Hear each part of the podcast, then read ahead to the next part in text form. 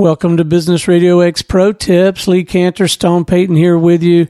Lee, today's question What is your client reactivation plan? Yeah, I think it's something that you should be investing some time and resources on in anybody's business, some sort of client reactivation plan.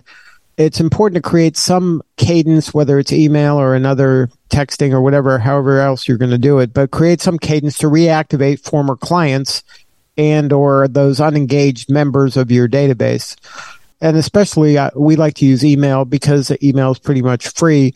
All you have to do is come up with some sort of an email sequence that you can drip to these folks on a regular basis, maybe every four to six weeks, to see if any of them can be re-engaged with your brand.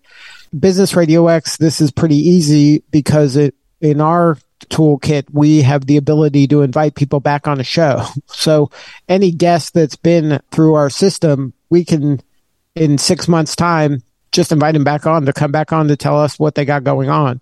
But for people who don't have a, a, a Business Radio X platform at their disposal and they don't want to do an email campaign, you can try doing some sort of a survey, reach out to get feedback, there's lots of kind of elegant, non-salesy ways to reactivate somebody if you use a little creativity. But I would highly recommend some sort of regular rhythm where you are reaching out to people who have engaged with you in the past to re-engage in the future, because a lot of times they might not have been ready to buy at the moment that you were ready to sell, but they probably thought fondly of you and would be open to learning more and to maybe possibly buy now, you know, a few months later.